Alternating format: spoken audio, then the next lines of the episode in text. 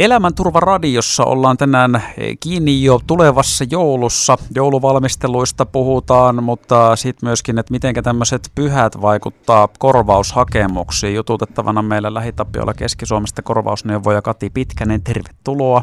Moikka. Mennään se ekana nyt, kun pyhät on edessäpäin, tai niitä ainakin kovasti jo odotetaan, ja kyllä ne sieltä tuleekin, niin mitenkä tuolla korvauspuolella, näkyykö pyhien vietto jotenkin, tietenkin jälkijättöisesti varmaan, mutta onko tämä jonkinlainen semmoinen piikki korvaushakemuksissa? No ei se tilastollisesti näy silleen ne joulunpyhät siellä niin kuin vahingoissa. Eli ihan tavanomainen määrä niitä sattuu tasaisesti, oli joulu tai ei, mutta sitten ehkä niiden vahinkojen laatu ja tyyli voi olla hyvin jouluinenkin, että, että siellä on tiettyjä asioita, mitä ei sitten tapahdu, tapahdu eri, eri vuoden aikaan, että ne keskittyy sitten siihen joulun pyhiin jollakin lailla enemmän. Onko ne sitten kotona vaikka, että on valaistusta ja kynttilät palaa ja tämän tyyppistä? No kyllä siihen jouluun liittyy justiin se semmoinen pikkuinen kiire ja stressi, jouluvalmistelut, matkustetaan ehkä muualle joulun viettoon ja tällaisia asioita. Kynttilät Mm. Niistä voisin puhua pitkään. No, no katsotaan, päästäänkö me kynttilöihin vaikka kohta pikkusen tarkemmin kiinni, kun otetaan joulun valaistukseen liittyen, mutta sitten tosiaan niin pyhäthän eroaa arjesta ylipäätään on se joulu tai mikä tahansa muu, niin silloin vietetään enemmän aikaa kotona. Ja varmaan ehkä myöskin harrastetaan ja puuhaillaan näin muuten eri tavalla, niin tätäkö tarkoitat sillä, että tämäkin niissä korvauksissa sitten erottuu? No kyllä se oikeastaan lähtee siitä, että sitä joulua ruvetaan valmistelemaan ja jos siinä joulusiivouksen aikana, kun ruvetaan laittaa kunnolla kotia kuntoon, niin siellä saattaa niitä televisioita tipahella kun oikein raivokkaasti sitten, tai hyvin joulumielellä innokkaasti sitä imurin vartta heilutellaan. Raivoisaa, aggressiivista joulusiivoamista. Mä luulen, että tuohon voi aika moni samaista. Joku tekee sen sitten hempeästi joulufiiliksellä, mutta kyllä tuo aggressiivinen joulusiivoaminen kuulostaa kyllä, myös. Varmaan vähän riippuu mitä musiikkia radiosta ehkä samaan aikaan kuuntelee. Niin, niin. Onko se hyvin raskasta joulua vai onko se iloisempaa musiikkia tai hyvin sitten seesteistä. Että, että kyllä, se, kyllä siellä joulusiivouksessa tapahtuu, tapahtuu erinäisiä asioita asioita ja sitten rikkoutumisia, että monesti siinäkin se kiire on se, mikä aiheuttaa sen, että yritetään, yritetään saada niin nopeasti aikaa asioita, mm. että siellä irtaimistovahinkoja sitten voi tulla siinä siivoiluyhteydessä ja kotia laitetaan kuntoon ja laitetaan sinne joulukoristeita ja vala, valaistaan uudella lailla ja odotetaan sitä jouluiloa ja valoa ja laitetaan jouluvaloja valoja roikkumaan ja siinä vaiheessa olisi hyvä katsoa se, että ne oikeasti sitten on kunnossa vielä ne johdot ja piuhat, että ei laiteta semmoisia rikkoutuneita johtoja ja ei laiteta mitään erikoisia jatkojohtovirityksiä pitkin poikin asuntoa ja jos ylös ripustellaan, niin ei laiteta sitä huterinta jakkaraa sinne avuksi itselle, mm. vaan oikeasti maltetaan kiireen keskellä hakea ne tukevat taloustikkaat sitten ja pyytää vaikka apua perheenjäseniltä tai muilta, että ei lähetä tekemään niitä taidokkaita urheilusuorituksia sitten siellä tikkailla.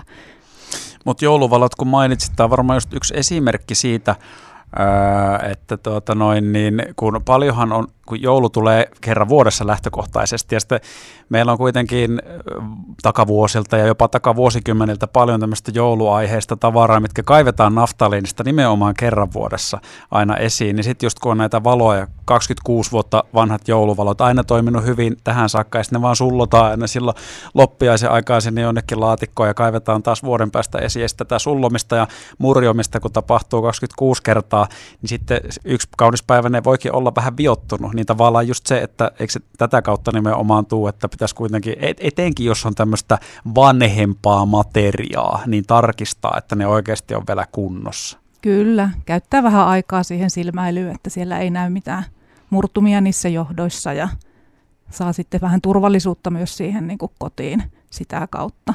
Se ei ole kovin mukavaa, jos sitten se joulu, joulusiivoukset menee hukkaan sen takia, että siellä kotona joku vahinko, vahinko tapahtuu niistä rikkinäistä sähkölaitteista. Ja silleen niin kuin itse ajattelen sitä, että jouluvalmistelut voisi vaikka lähteä liikkeelle sillä lailla, että tarkistetaan, että palovarottimet on kunnossa ja tiedetään, missä on vaikka alkusammutusvälineet siellä kotona, että kaikki on kunnossa sitten siltä osin, että jos se pahin sattuu, niin ollaan ainakin ihmiset sitten turvassa.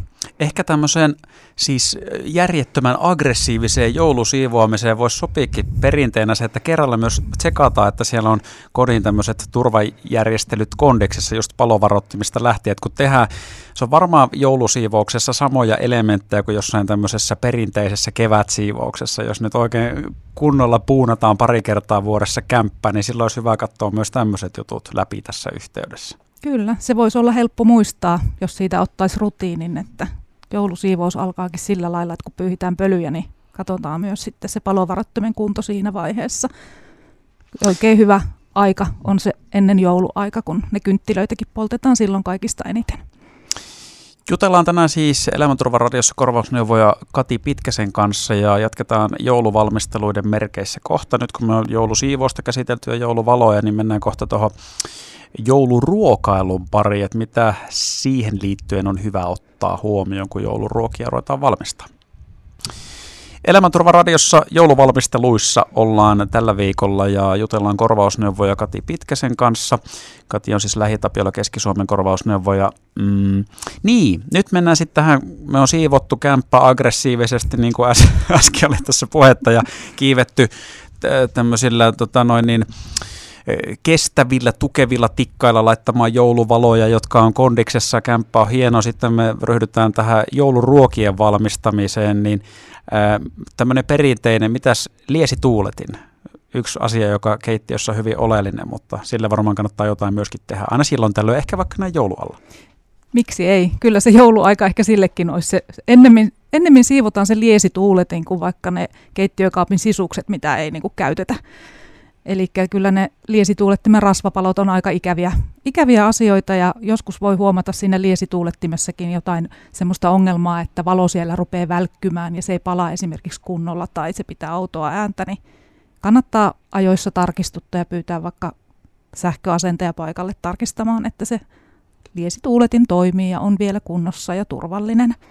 Niin mä en tiedä, onko toi liesituuletinkin jopa semmoinen, että ehkä tämmöinen perusjamppani ei välttämättä, se voi mennä vuosia, vuosikausia, kymmenkunta vuottakin, ettei tavallaan niin siinä se vaan on ja siinä se rullaa ja sitten asialle ei mitään tehdä, kunnes tulee jotain outoa hajua jostain tai jotain muuta vastaavaa ja sitten tulee mieleen. Ehkä vähän puhuu myös kokemuksen syvällä rinta-äänellä, että siellä se vaan on ja tuossa se pyörii ja painetaan nappulaa ja se menee päälle, kunnes sitten havahtuu, että nyt tässä ehkä ei ole kaikki kunnossa pahimmillaanhan siinä näin ehkä käy, mutta se on ehkä inhimillistäkin, että se ehkä se mukavin asia on muistella, että pitää joku rasvasuodatinkin vaihtaa sinne, että ehkä Marttojen sivulta voisi käydä tsekkaamassa semmoisen listan, että hei, että minkälaisia kodinkoneita kotona on ja mitä niille pitäisi ehkä vuosittain tehdä ja pitääkö joitakin asioita tarkastaa vaikka vähän useamminkin, mutta jouluna moni tekee paljon ruokaa ja siellä erilaiset rasvat, rasvat tirisee ja kärisee, niin niistäkin kyllä se varmasti liesituuletinkin sitten vielä lisää saa sitä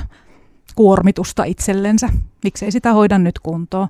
Ja muutenkin olla varovainen sen ruoanlaiton kanssa, että, että kyllä se kinkun, kinkun rasvat ovat aika kuumia, että niistäkin sitten ihan henkilövahinkoja sattuu, että pahimmillaan joutuu varmaan sitten lääkärihoidossakin ihmiset käymään, jos siinä painavan kinkun nostamisessa sitten sattuu vahinkoja, läikyttää sitä päälle, että hyvät patakintaat käteen ja varusteet siihenkin. Ja Miten muuten sitten toi mm, tota, jouluruokien valmistaminen, kun sekin on semmoinen, sanotaan, perinteisesti mm, normiruokailu aika paljon suurempi operaatio, että siihen nähdään vaivaa, pöydät notkuu herkkuja, useimmiten monissa tapauksissa ainakin yritetään panostaa, että se erottuu tämmöisestä vaikka viikonloppuruokailusta, niin mitä muita tämmöisiä huomioita sitten kuitenkin se on isompi operaatio kuin tuommoinen joku arjen makaronilaatikon pyöräytys. No vahinkojen kanssa ainakin niin mulle se kinkkurasva tulee siellä mieleen, että moni miettii, että mikä se oikea paikka on, niin sen kun muistat, että et ainakaan viemärin sitä laita, niin ollaan jo aika hyvin sitten tämmöisten vahinkojen ehkäisyn kanssa niin kuin oikealla tolalla. Eli, eli voi vaikka tarkistaa oman, oman niin kuin kunnan sivuilta, että minne se kinkkurasva laitetaan. Ja kyllähän niitä paljon kerätään ja niistä voi vaikka biodieseliä tehdä, tehdä nykyään, että, mutta ei viemäriin, ei missään nimessä. Että kyllä se sinne viemäriin kovettuu ja varsinkin sitten taloyhtiöissä, missä on monta asuntoa, niin ongelmat voi ilmetä vaikka vasta sitten vähän viiveellä ja tulla niitä isompiakin vesivahinkoja, kun viemärit ei vedä.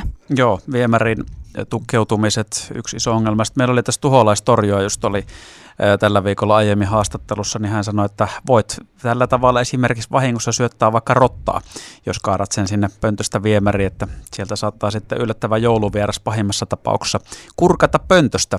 Noin kerran kuukaudessa kuulemma keskimäärin Suomessakin semmoinen kurkkaus tapahtuu, että sieltä tulee yllättävä vieras kämppää pönttöä pitkin, vaikka se vähän hurjalta kuulostaakin.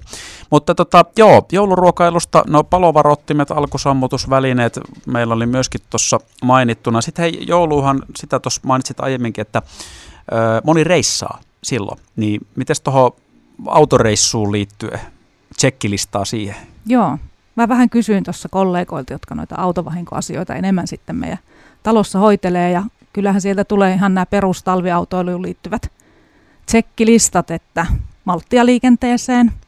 Ennen kuin lähet, niin nyt on ehkä viimeistään hyvä aika tarkistaa, että ne talvirenkaan pultit on kiristetty. On mennyt hetki siitä, kun ne on vaihettu ja nyt on oikeasti hyvä aika tehdä sitten uusi kiristys renkaille. Muista aina siivota se auto niin, että sä näet sieltä ulos, kun lähet, lähet liikenteeseen ja sitten kun tehdään niitä viimeisiä jouluostoksia siellä lapset ja lahjat pakattuna ehkä autoihin, niin vielä se viimeinen lahja mennään sieltä marketista hakemaan, niin olla siellä parkkipaikallakin sitten varovainen, että, että kyllä sinne joulu, joulun aikaan, niin kun paljon liikutaan ostoksilla ja marketeissa, niin sitten parkkipaikoillakin saattaa peltiä vähän ryttyyn mennä. Näin meille kertoo siis Lähitapiola Keski-Suomen korvausneuvoja Kati Pitkänen. Kiitoksia tästä. Kiitos.